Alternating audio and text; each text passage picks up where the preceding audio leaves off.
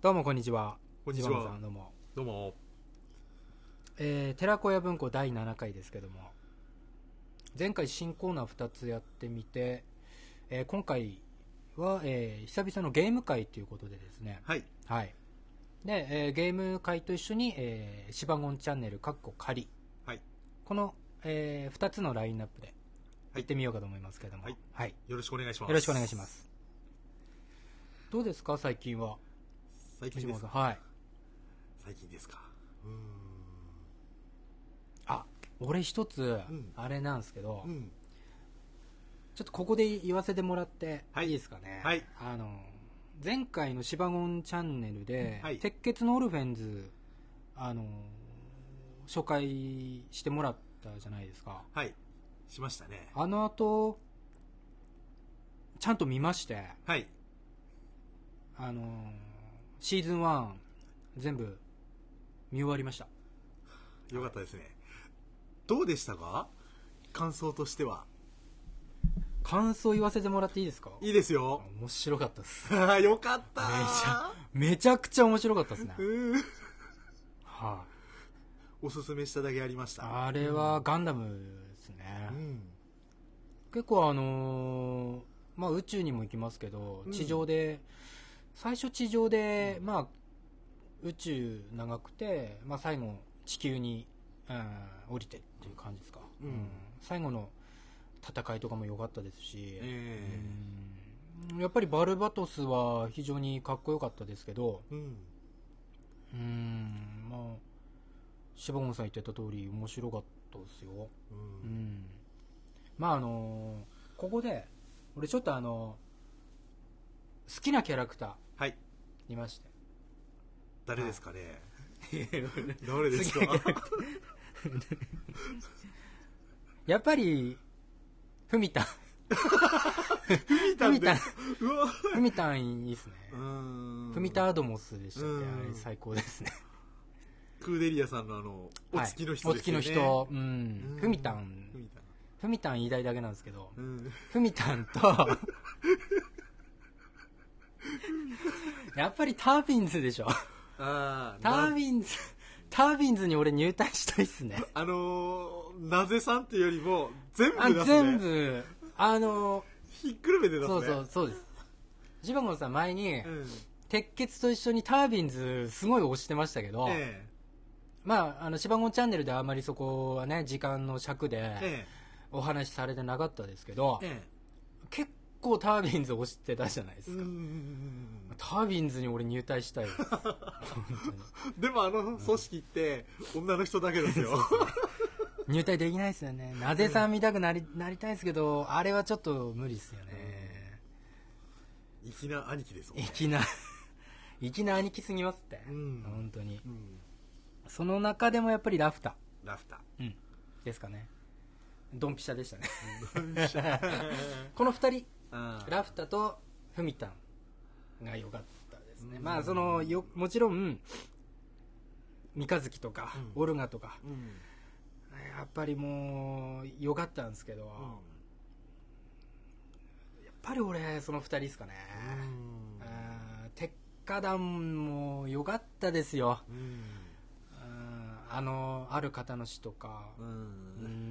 ん。いやでもギャラル・ホルガーも良かったっすうん。どっちも正義っていうか、うんどっちもその志すものがあって、うん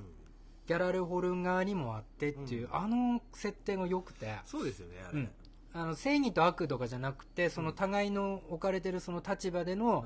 あー正義っていうんですかね、うんそのそうですね。ところっていうどちらもあれですもんね、その言いたいことがあるある、うんうんどちらにも正義ってわけではないんですけれどもやっぱりそのお互いの主義主張っていうのがうんしっかりしてますよね、そうですねそこが本当にあのオルフェンズの面白いところっていうんですかねですねみんなそうんのそれぞれなんか思惑がみんな絡んでくる絡んでですくよるねっていうシーズン2ね本当ちょっと楽しみで、えいやまあ少しあのシバゴンさんとこうやってお話できるようになったので、え鉄血もえ、ええーまたシバゴンチャンネルで、えええー保管していけるといいかなと思いますけども完結した暁にはちょっと、がっつりとがっつりと鉄血大会にしましょうか鉄血大会ってなんと か鉄血大会お願いします。はいはい。ということで、えー、寺子屋文庫第7回始まります。はい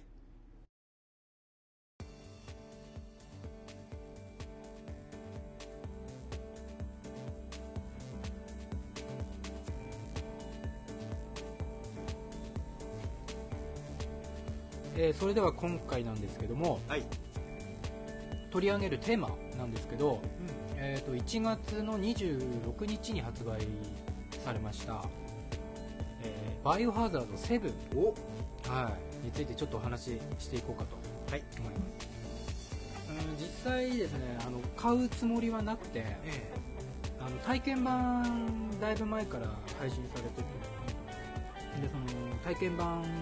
はやってたんですけど、まあ、今回の「バイオハザード」だいぶその変わってるところがあるじゃないですかその一人称視点になってるっていう、うん、なんでどんなもんかなって思って体験版やってたんですけど、体験版も最初はそのどうしてもクリアできなかったんですよまああのこれから話すそのある一家、はいまあ、目を覚ましたら廃屋の中にいてでそこからどうにかして脱出するって話だったんですけどでいろんなアイテムとかあるんですけどその使い道がわからないとかでそのある程度のことをするとその一家にあのファミパンって言ってですね後ろからパンチされるんです よであのバッドエンドっていううんだったんですよで、うんいろんなその世界各国の人人たちでえその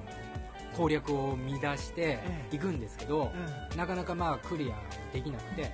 それも結果的にはそのカプコン側の狙いで最終アップデートっていうのが出たんですよね、それでそのトゥルーエンドっていうのと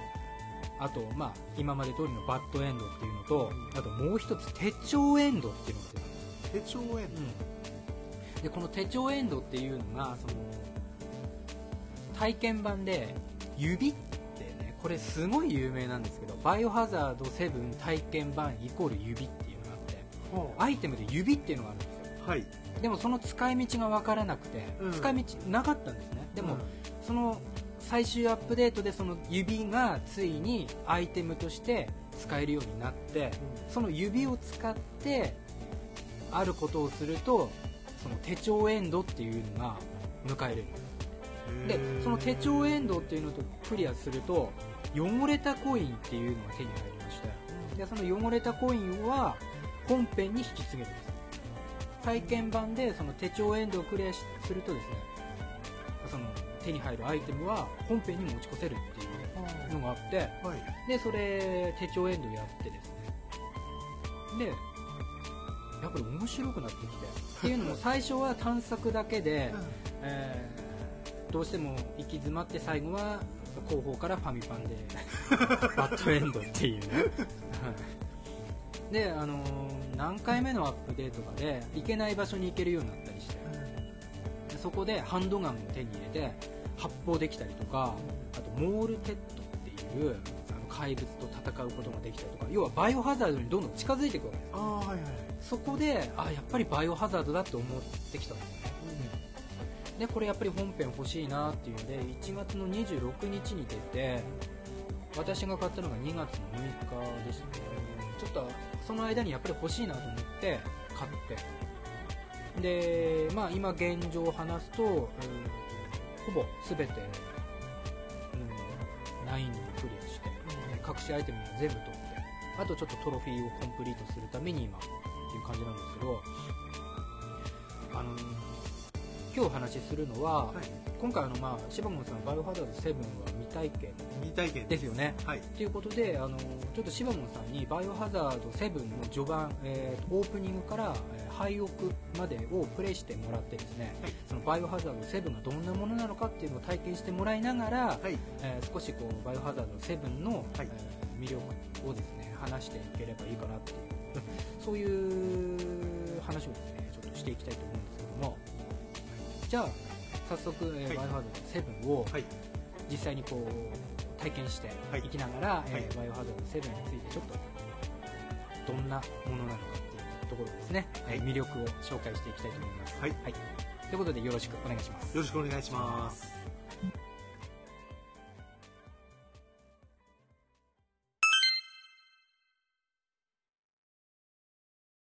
今実際にシバゴンさんにプレイしてもらって、えーバイオセブン始まりましたけども。はい。うわすごい綺麗ですうーね。ん。まあ、プレイステーション4で、うんえー今やっておりますけども。プレステ4自体のゲームが初体験なんで。あ、なるほど。えシバゴンさん初体験ということえ、で。ええー、とちなみにですね「バイオハザード7え、はい。」ストーリーなんですけど、え3年前に消息を絶った妻ミアっていう方なんですけどこの人ですね。そうです、えーそのミアから届いた一通のメールで導かれるまま、えー主人公のイーサン・ウィンターズは、えー遠くルイジアナへ、えー自動車を走らせ、えーていくとですねこういう風な感じで今メッセージ流れてますけどで荒れた館にですねたどり着くんですね、おーで妻の痕跡を求めて異様な空気が漂う、えーこの館の中をですね探索するんですけども突然何者かの襲撃を受けまして意識を失うと、えー目覚めたイーさんを待っていたのは狂気で満たされた、えー住人ベイカー一家だったっていう、うんこれがまあ話なんですけどもおーあと今回あのグラフィックものすごく綺麗だと思うんですけどもそうですね。あの、バイオハザード7で、のために開発された新エンジンっていうのがありまして、カプコンが制作した RE エンジンっていうですね、あの、実写映画に匹敵するフォトリアルな表現を実現しているっていうことです見ね。た目なんか本当に実写見てるような実感写じですね。。ええあのーちょっと一時前にですね、小島プロダクションが作ったですね、うんえーフォックスエンジンとかっていうのもあったんですけども、それにものすごい近いようなですね、はこの、えー RE エンジンを使っているのがですね、バイオハザード7の、えー非常に大きな、えーポイントではあるかなっていうところですね。まあ、この RE エンジンはですね、いろんな作品へ採用される予定だっていうことですね。い。はい。入ります。はい、えー、今、シバゴンさん、廃屋に入りました。うわ、暗くなった。うん、そのまま進んでも大丈夫ですよ。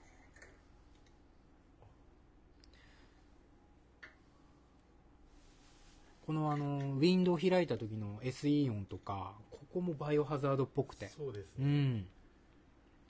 ドアを閉める。閉めた方がいいんですか 閉めましょうか。細かいこだわりですね、うんでも。さあ、ちょっと探索してみましょ鍋うが。はい。このバイオハザードの面白いところの一つがやっぱり探索ですね。うわうわ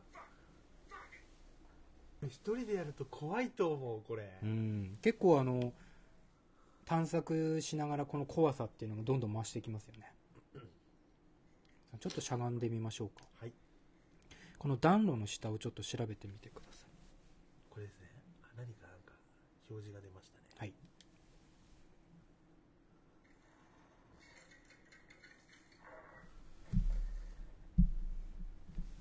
そうすると、音がちょっと見回してみてください。あ、何これ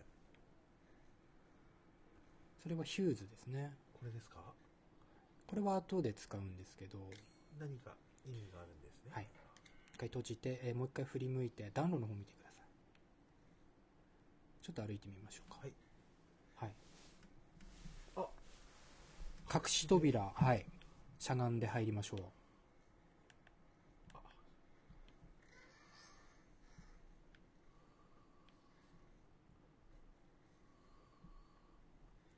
立っていいのかな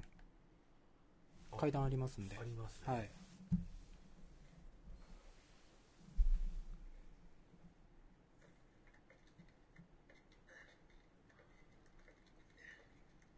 うわ、折れた。折れた。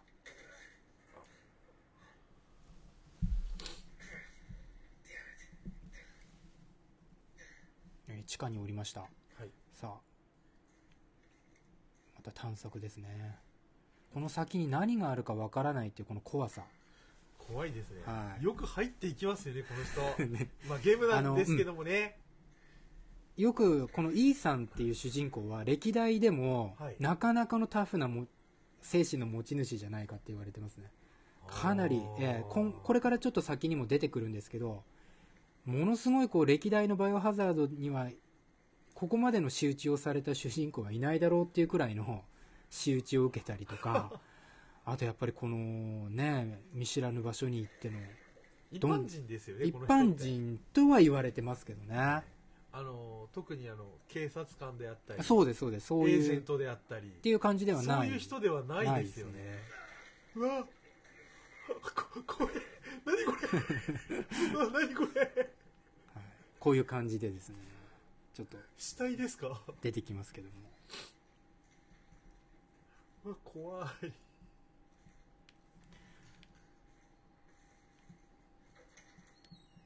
で先ほどもあのお話ししたんですけど、はいその今回一人称視点ということではいアイソレートビューっていうですね、アイソレートはい、要は一人称視点のことではあるんですけど、えー新たな視点へと大幅な、えー変化を遂げたバイオハザードってことで、えー主観視点でのゲームプレイに孤立分離といった意味を交えた造語であるってことですねセブンで体験する、えーかつてない没入感そこには、えー何込めた不安を感じ取ることができるってことで今までのバイオハザードでは体験したことがないこの恐怖感っていうのをこのアイソレートビューっていうこの一人称視点では体験することができるとほうやっぱりその世界に没入していけますよねここが魅力ですよえっ、と今ですねシバゴンさん鉄格子の奥に奥さんを見つけましたミアが寝てますねでも飽きませんのでちょっとアイテムを探しに行きましょうかはいはい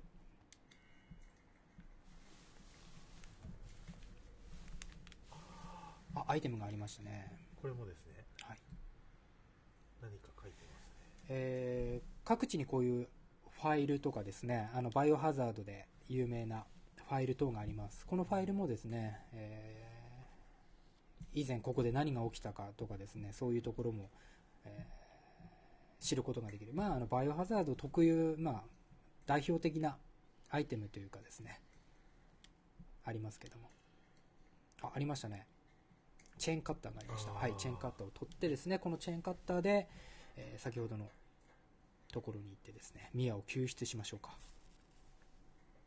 いやー怖いです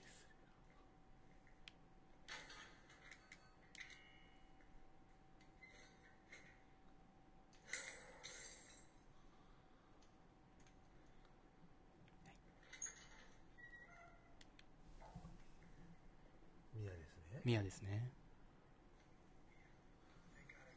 イベントもシームレスにこう入っていきますので、はい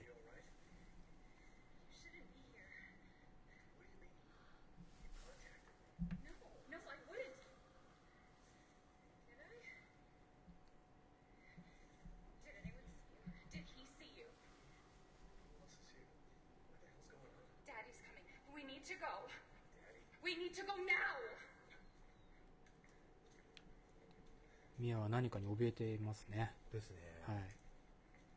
ちなみに、えー、と E さんのところにメールが来たのは3年後ってことですので、はあ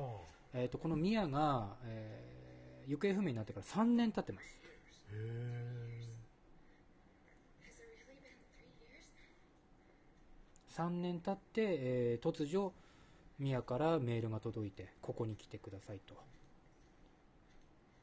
あのさっきのリストも気になりますねああうのんですねうん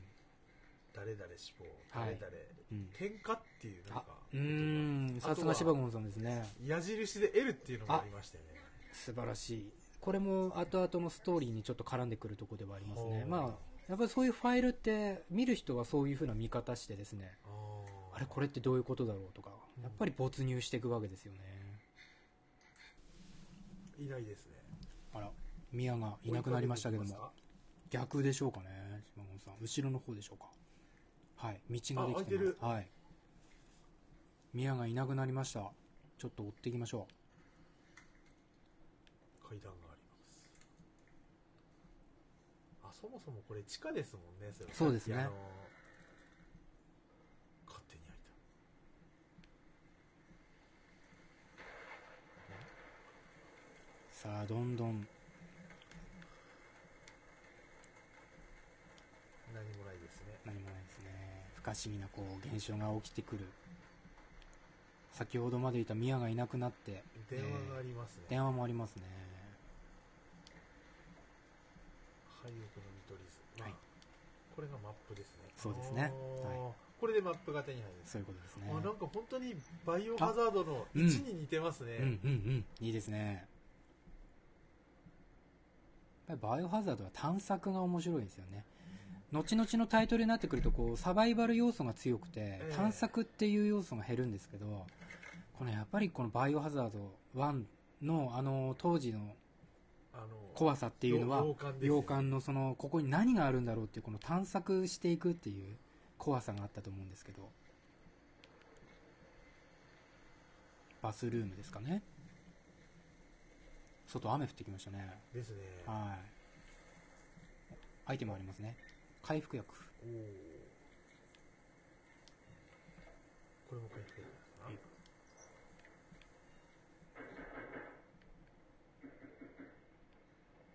なんか音が聞こえます音が聞こえますね逆ですかもうさっきの道戻ってみましょうかこっちですかこっちはですねまだ開かないんですねあですねこっち行ってみましょうわなんか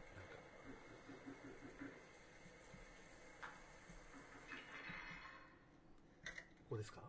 入ってみましょうか音消えましたね消えましたねあれ元来た道ですかこれ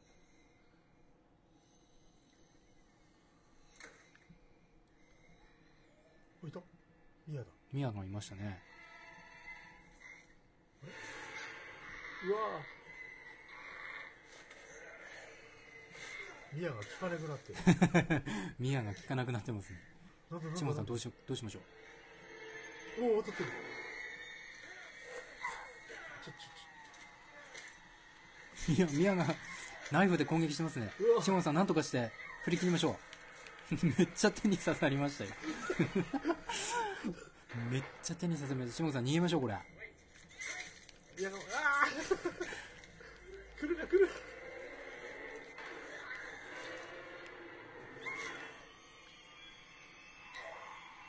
さっきまでのミヤどこ行っちゃったんでしょうねですね。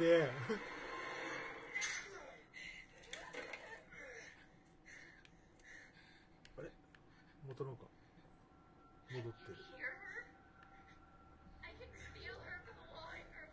正気戻したように見えますけどもうわー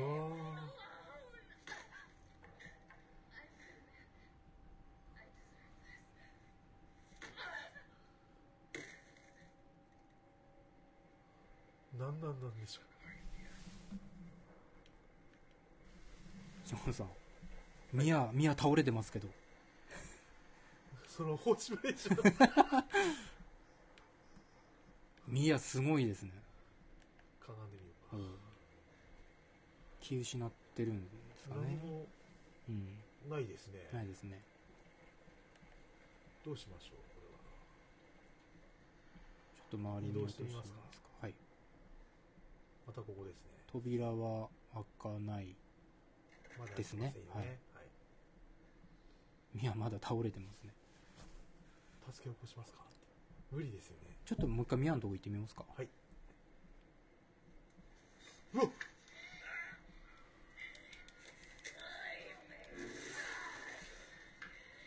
シモさんミヤまた来ましたけどあなんかアイテムありますよちょっとこっちあそうですねおいいですねホラーゲームで特有のあちょっとどこださあ、シバモさん、どんどんミヤを攻撃していきましょう。よいしょ。 あクリーンヒットしましたね。死んじゃったっすミヤが。ミヤ死んじゃいましたね。これで死んじゃったんですかこれで死んじゃいました。死んじゃったっすあー電話ですね電話さっきのさっきのところでしょうか。はい。ゾイという、人が出てきまはいした。、このゾイっていうのはですねこのベイカー一家の娘ですほまあ一人唯一う、ほう、こうまともといえばまともな人というかですね、ほう。はいまあ、ちょっとネタバレですけどもさっきのあのミヤどうですかねちょっと見てみあれいませんいねませんいない代わりにさっきの斧が落ちてますんで武器として取っておきましょうかはいはいで先ほど開かなかった扉が開いていると思いますのでちょっと先に進んでいきましょうはい、はい、そうですねここですね。はいこう武器持つとちょっと安心感ありません はい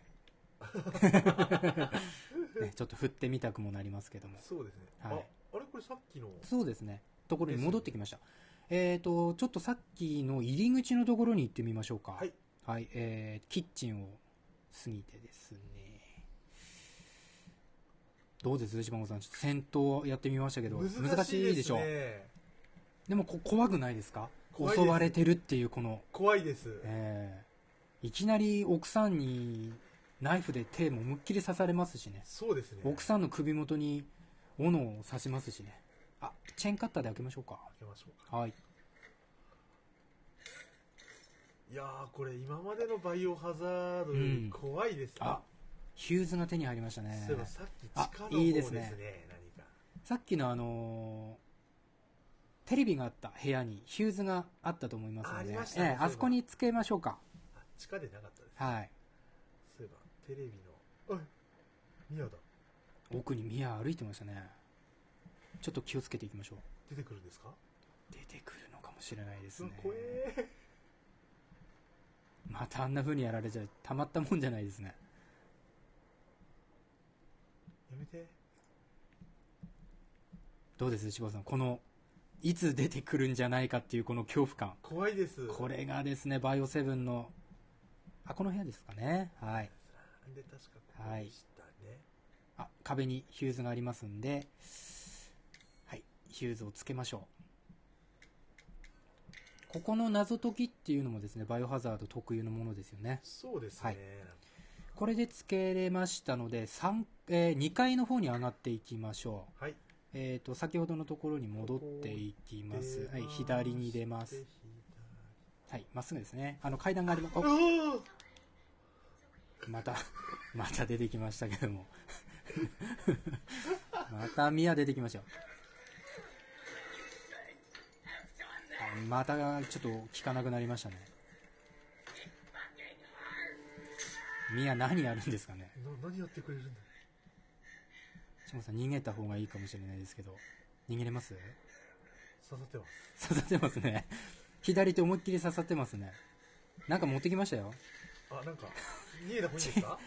逃げれますチェーンソー持ってきましたよ。ホラーゲーム特有の。島野さん 左手もがいました。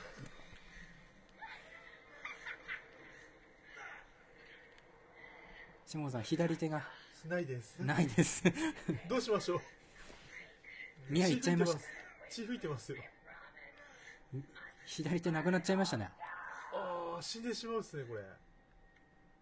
あの、左手下に落ちてますね。はい。取っときますか。はい。 ええ、左手取っときましょう。取るもんなんですか 左手取るもんでしたね。左手って取るもんなんですかじゃあですね、この階段の上上がっていきましょう。はい。さっきのヒューズをつけたことによって、あーえー、ボタンが復活してますので、左手取っちゃった。左手が今ない状態ですけども。するとですね、えー、隠し階段が降りてきます。何か、あれもあります、ありますねビデオテープもありますね。上にまず上がってみましょうか上がってみましょ。うはいはい。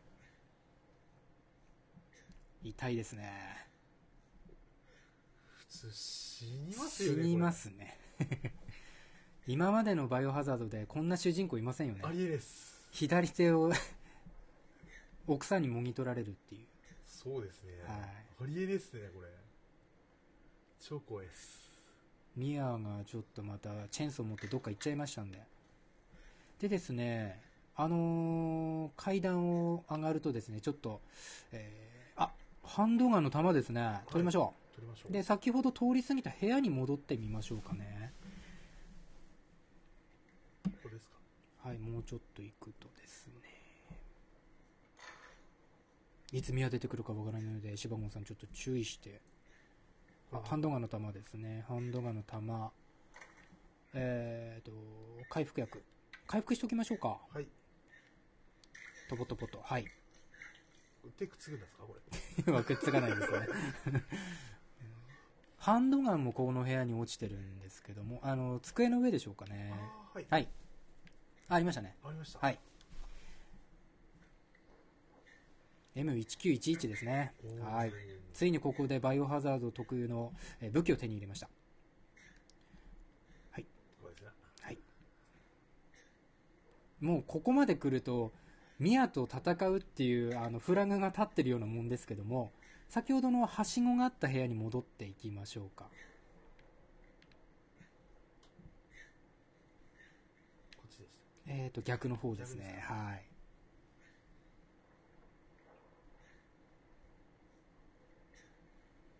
痛そうですね、イーさん。だからうなってますね。ジュイーンって言ってる、ジュイーン白駒さん、宮来ました。さあ、宮と戦います。逃げてくださいね。 白駒さん、逃げましょうか。おヒットアンドウェイで逃げましょう。相手はチェーンソー持ってますんで。そうです。はい。そしてヒットアンドウェイで打ったら逃げる、打ったら逃げるでいきましょう。えーちなみに L1 でガードしながら戦うという子だと思います。さあ、宮と対峙しております。島本さん。あ来た逃げたそうです。この一人称なので、あ、ここは行き止まりですね。え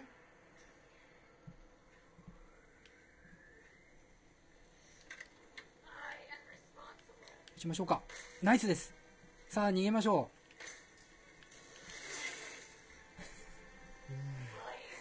うわー死んでしまいそううだ死んでしまいそうですね。はあ、部屋に入ってきました。もう一丁。へっ、お、倒しましたね、島本さん。おーやりました。やったーでもまたミア結局死にましたけど。まだ死んだけどうんいやー、柴門さん、ちょっと怖いっすこれなんとか勝てましたね。勝ちましたけどもは怖いですこれあれさっきのやつ戻りましょうい。か戻りますか。うで、おできましたね。うわこれがファミパンです。あーあれえー、今出てきたのがジャック・ベイカー。うわこの館の主です。うわあの、体験版だとええ、こう探索して、最終的に今のような形で、ねえージャックに、お前も家族だって言われてですね、ファミリーパンチを食らってですねえ、ねえあのゲームオーバーなんです。あの引きずられてますさっきあの、シバゴンさんが一番最初に来た、はい館の部分にえ連れて行かれましたねえおーはい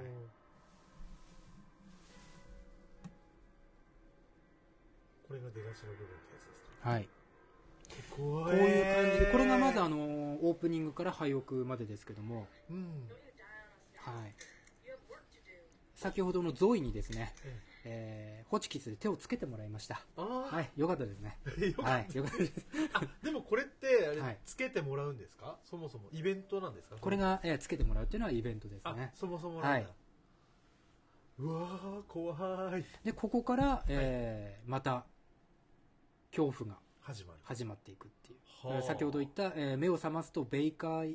一家のええ元にとらわれてるっていうところからまたストーリーが始まっていくんですけども、なんか物食いしてますはい、これがベイカー以下ですはい紹介しましょうはいえっとですねはい真ん中にいますのが、はいえージャック・ベイカー、はいえーお父さんですね、はい横にいます、えー女性の方がマーガレット・ベイカーですね、はいお母さんですはいそしてその横にいるのがルーカス・ベイカー息子ですね、はいはい、思いっきり手切られてますうわからうわねうわうわそしてもう一人、えー電話の主、はいゾイ・ベイカはいーが、えーベイカー一家ですねここにはいないいないですね、ははい、あともう一人おばあちゃんいますけども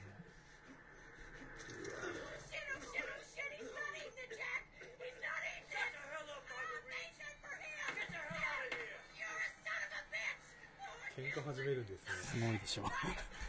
狂ってますよねどうかしてる一家ですよね、はいルーカスはもうお父さんに手切られちゃいましたしねこれどういう一家なんですかねこれ ねえ怪しい一家ですよえねうーんまたあのシャツが着やがったまともな一家ではないないですねどこか狂ってますね、はい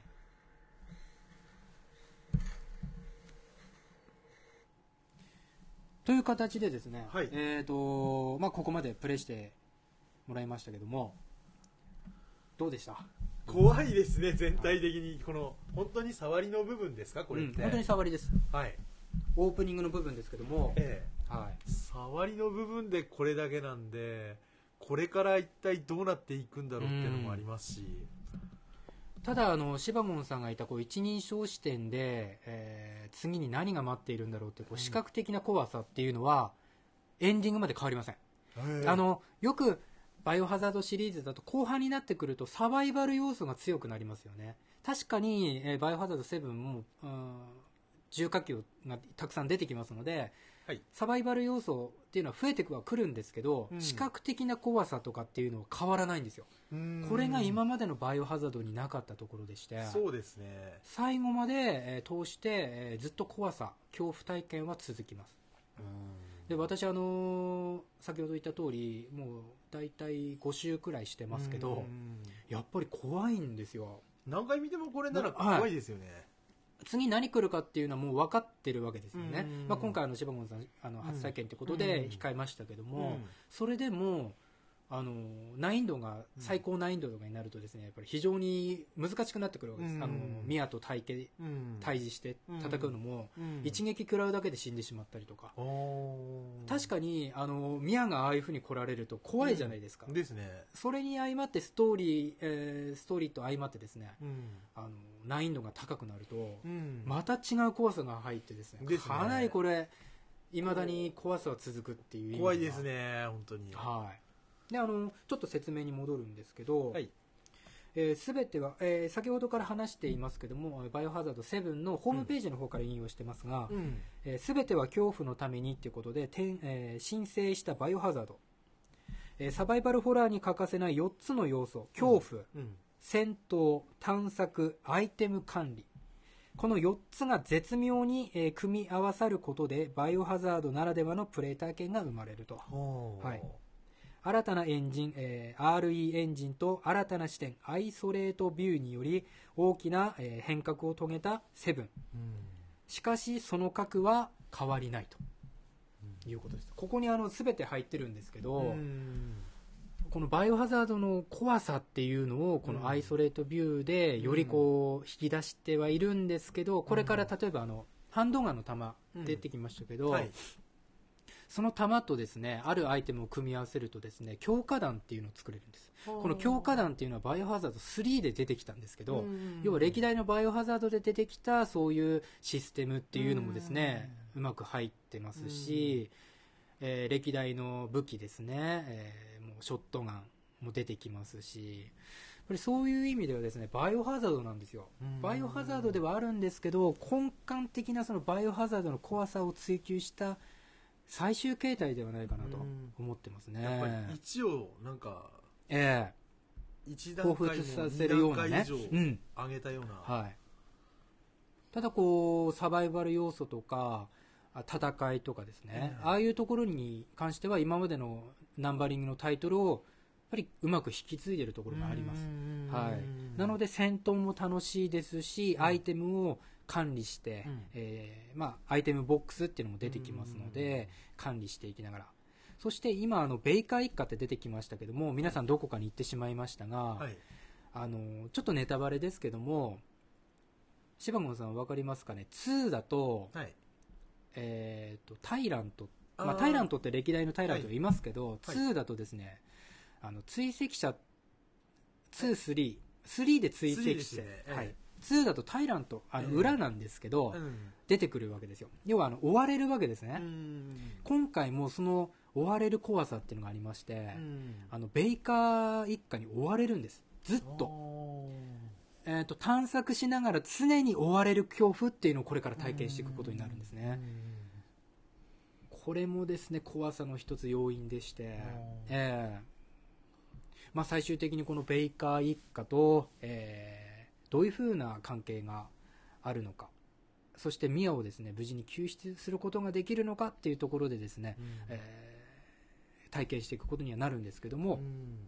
まあ、シバゴンさんに今回あのプレイしてもらいまして、はい、えーこの「バイオハザード7」のこの序盤の怖さっていうか、まあ、これが全て物語ってます、はこあれが終盤まで続くっていうあの保証もあります、うんここがですね「バイオハザード7」の最も面白いところじゃないかなっていうふうになん思かいます逃げなきゃいけないっていう恐怖もありうんあましたね,、りますよねはい、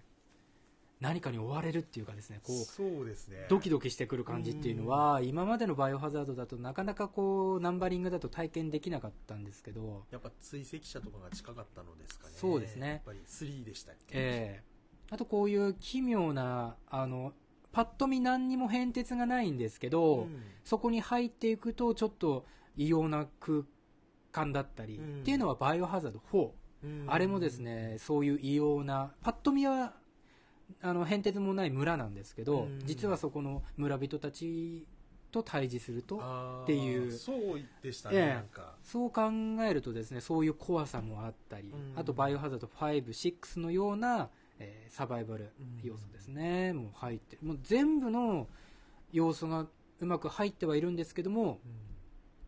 本当にこうまとまってる、うん、あの「バイオハザード7」のロゴ見られたと思うんですけど、うんあの「バイオハザード7」の「7」がええうまくあの「バイオハザード」の中に入ってる、ええナンバリングではあるんですけど「ええバイオハザード」だよっていうええセブンではあるけども、これが私たちが目指しているバイオハザードだよっていうことをですね、あの、レジデントイービルっていう形でですね、うんまあ海外、海外版はレジデントイービルって出してますけど、それが一緒になってっていうかですね、まあ、あの、今後どうなってくるかわからないですけど、うんその、私にとってみれば、今回そのアイソレートビューティーって一人称視点で、これはバイオハザードじゃないよとうんいう意見もたくさんありましたし、私もそう思ったんですけど、うんやってみるとですね、バイオハザードもう完璧なるバイオハザード。これが究極のバイオハザードじゃないかっていうふうに思いました。うん。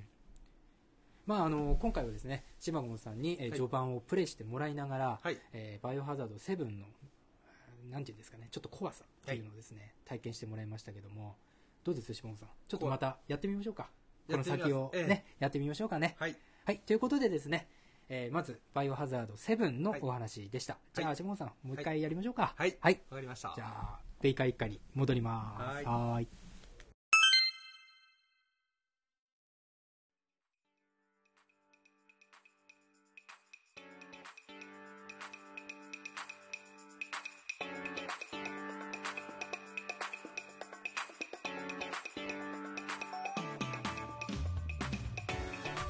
シバゴンチャンネルカッコカリ私シバゴンが絶賛気になっていることを話すコーナーですよろしくお願いしまよろしくお願いしますえーっと、前回の放送で、うんあのヒゲトトさん牛音トラの裏技のことをやってましたよねああ、あのー、超絶大義理のコーナーだね。ええやっぱり当時サンデーだったし、どっちかって言えばアニメの方が印象的かなっていう。まあで最も、近のですかねそう、最近ね、ええちょっとちらっとやって、それも少しこう何かで見たくらいで。ですねじゃあこの作者のはい。藤田和弘先はいは生はそのこは知ってます。うんはい。何か他には見たことってありましたからくりサーカス。あー暗いですはい。カラクリサーカスねあれははい面白かったですよね、はうんじゃあ最新作なんてないですよねないですね。今もいろいろ連載とかされてるんですかね今また「少年サンデー」の方でサンデーで。連載始まったんですよ去年から、ええまあ、タイトルは「総合艇壊すべし」っていうタイトルなんですけれども、総合店。ええ名前だけ聞いたことあります。あ、これ藤田さん。そうなんですよ、ええ、あの牛音虎からくりサーカスはい。月光条例に次ぐと藤田先生のうん、 「少年サンデー」での作品なんですよ、なるほどえちょっえと,、まあ、ちょっとここにありますねあります今は3巻までええ今3巻まで出ましたね、へーええこれどんなストーリーなのえっと、ストーリーは、まあ、まあどこにでもあるような暗いお化け屋敷のような建物について、これが総合亭ですねええ消防あ艇なんですねーまあ、その家に入ると、はいなんか出てこれないなんかそういうちょっと不思議な家なんですよねるほど屋敷なんかバイオハザードセブンみたいなそうですねなんかちょっとつな今がり日もなんかなんかいろんなつながりがあるって感ちじょっですとか今日ホラー色強いですねなんか ええまあ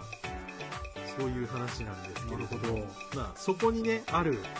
親子が総合店の離れに越してきたってとこから話が始まるみたいなうーんえ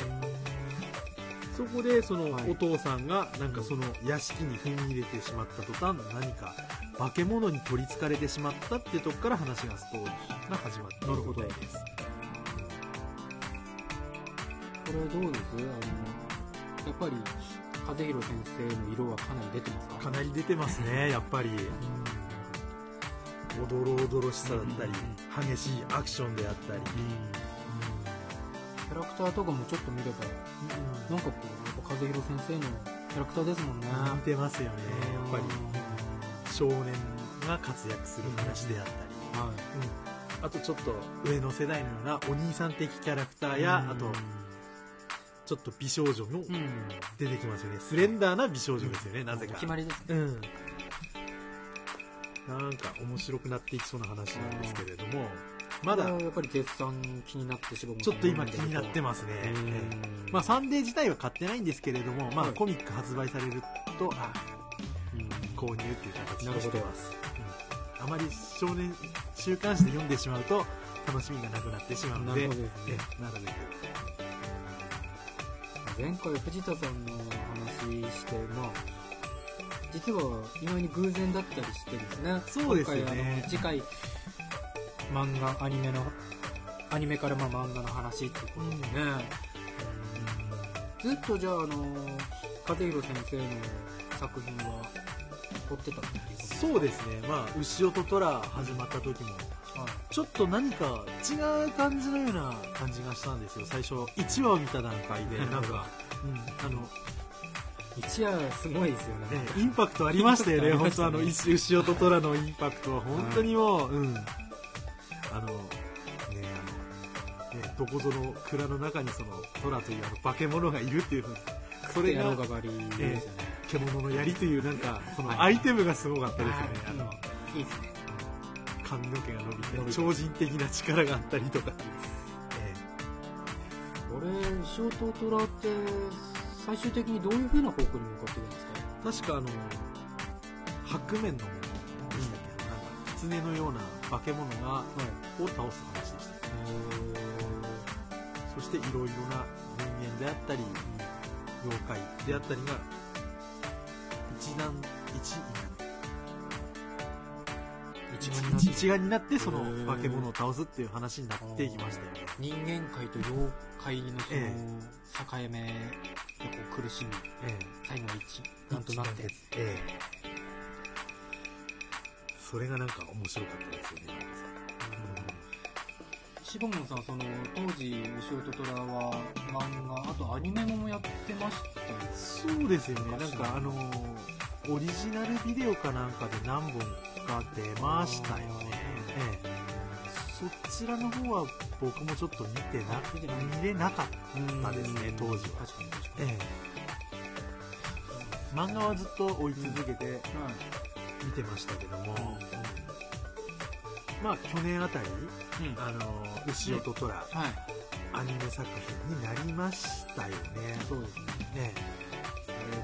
筋肉少女隊歌ってませんでしたっけえ歌ってましたねですよねええあのーそこなんとなく覚えてます筋肉症ね そうですねあり ましたよねえなんかそっちの方が印象強いですえそうですねあの確か、いその最近やったアニメだとそのトラとの出会いから始まって、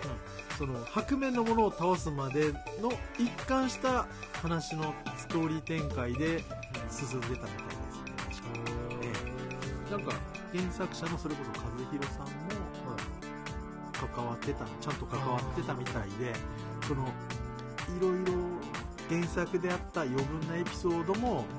省いてそのいずっとその白面のものの戦いの最初から最後までの終わりでなんか終わっまあ泣く泣くカットしたエピソードも面白いエピソードもありましたけどもねそうなんですね、ええあこのキャラクター出てこないとか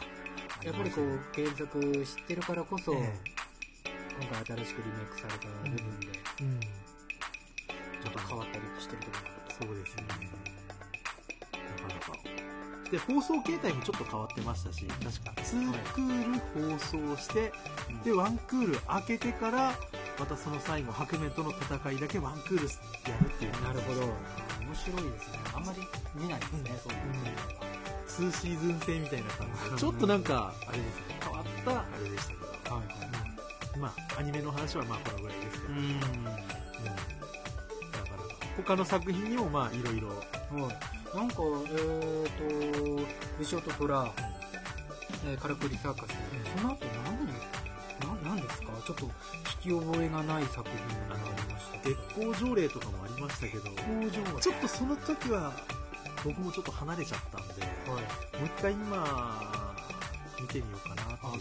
ほどなんかおとぎ話かなんかをテーマにしたような話ですねちょっと一回離れちゃったんでもあーそうなんですねう一回この総合亭を見たことによってちょっと一回戻ろうかなとあ思いまーす和弘先生で他にありますそのええ作品でうーんと短編ものなんですけれどもあ短の、編ええ、あのフクロウが出てくる話のやつではいフクロウフクロウなんかフクロウに見られた見てしまえばなんか死んでしまうとかいう話のやつで、和弘先生っぽいですねなんかなんですかそれ「邪眼はガチリに飛ぶ」っていうなんか短編ものなんですけれども、はいなんか結構僕これ面白くて、ああそれも見られちゃうんですね、ちょっとこれは面白かったですよなんかなかなか、うん、一冊しか出てないんですけれそどれもって何って言われだったんですかこれなんでしょうねビッグコミックとは書いてるんですけれどもちょっと連載どの雑誌で連載したのかっていうのがちょっと僕も、うんうん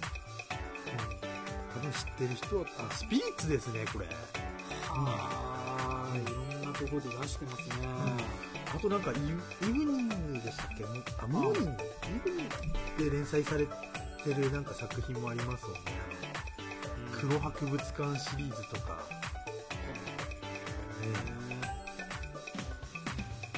3冊ほど出てますよねこれって、三冊ええスプリンガルド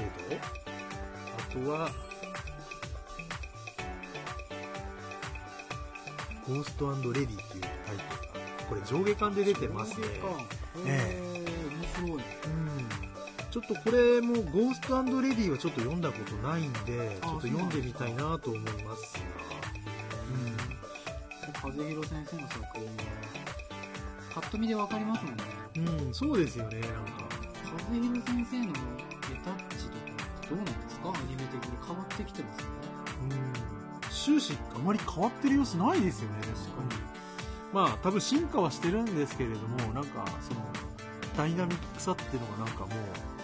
終始牛尾と虎とから一貫して、うん、変わってないですね続いてパッと見あの見るだけでわかりますもんねええうん結構でもこの絵ってみんな毛嫌いする人もいるかもしれなあいーこれは好き嫌いの激しそうですいねとは思いますけれども、うん、やっぱりなんかこの王道ですよね、うんなんかはい少年漫画の、はいええ驚し驚ろしさっていうんですかね、この感じとうんあとそのやっぱり髪長くなったりとかそうですね使う武器のえ洗練されたデザインとかってアイテムうまく使いますよね本当にうまいと思うんですよね、あとはその老老人っていうんですかねこのちょっと年いった人がなんかその すごい迫力ありますよね島の数ええ確か手話の数でに、まあでうんなぜかそのスレンダーな必ず美女がこう出てきますよねあのちょっとお色気シーンもあったくらい、えいいですね えいいですねなんかちょっとこれからが楽しみなうん作品の一つですねこれまたちょっと牛尾と隣から追ってくことになるんですかねまたねそうですねあのちなみに牛音虎とかってあの、はい中古とかの本とかの値段見ても意外と値崩れしてないんですよねこうれんあっそてうなんですかえあまとまって買うってなればそれなりのいい値段えいい値段ですすよねうんあのね近くのその中古ショップとか行って欲しいなーって思っているんですが、結構値ね崩やっぱれりしてないですね値崩れしてないんですというよねことはやっぱりそれなりの価値があると、うんみたいですねその超絶大義理のお話と横スクロールのアクションしてもらったことあり俺そうやったことないんですよ実はます私もね話しましたけど近くにいませんでしたけどね、そういうそれもだしあまり変わってる人いなかったと思うけどな牛尾と虎ってやっ ぱりやっぱりマイナーすぎる作品だったのかなと思って豊かっていうメーカーすら知らないですから、どこだよねうーん一応多分バンナム系の下請けなんでしょう ね今で言うとなるほどまあショートトラそういう意味からもちょっと興味があったのでね、うん今回ちょっとそういう風浦先生の作品で、気になるところもまた出てきたのでね、そうですねはい、聞いてくださってる方々風浦先生の作品知ってる方もたくさんいると思いますし、今、えー、しぼもさんが言った作品もたくさんねありますし、ええ短編もあったりとかってことですのでね、ぜひ、えーこれを機会に風浦先生の作品に使ってみるっていうのも一つで面す白いねかもしれないそうですねうんいやーなんだか前回の、うんえーコーナーからのえ苦戦がまた一つできてえよかったですねやっぱりうんで今回ね「バイオハザード7」ということでちょっと総合性ともええちょっと似てるようなちょっと似たような雰囲気ですねうん感じですよね、はいこっちも館なんで館ね入った人がちょっと気違いになっていくみたいそうなそ感うじですねそうそうそうそうこれもなんかそういう何かもののけに乗っ取られていくみたいなうんちょっとねえ機会もあれば私柴本さんに借りてそこは見てみたいなと思いますねえはい総合点壊すべしはいということですね面白いですよ結ということで今日は、えはー漫い画のところで、えー藤田カビル先生の総合点壊すべしのお話でしたはいありがとうございましたありがとうございました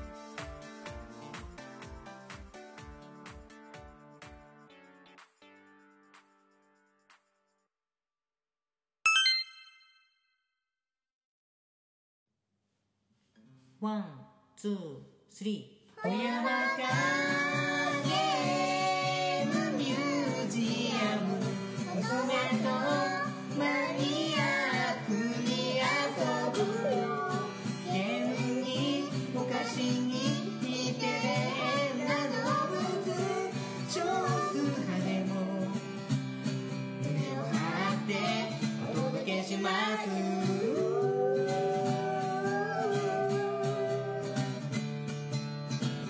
小山家ゲームミュージアムは毎月不定期で絶賛配信中です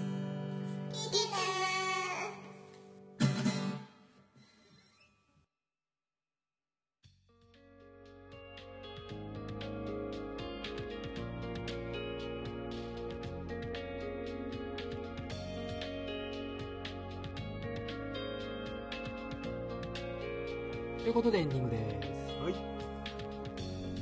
えーまず最初に「バイオハザード7」体験レポートということで、はいはい、柴本さんに実際にプレイしてもらって「えーバイオハザード7」の怖さをですねちょっと体験したところですねはいで柴本チャンネルではえー総合艇ってことで、えー今回は館奇妙な館変なテーマだよなんかなっちゃいましたねなっちゃいましたねうんいや傘つながりですねあなんーか偶然ですけどね、え本当にあのーセブンに関しては、え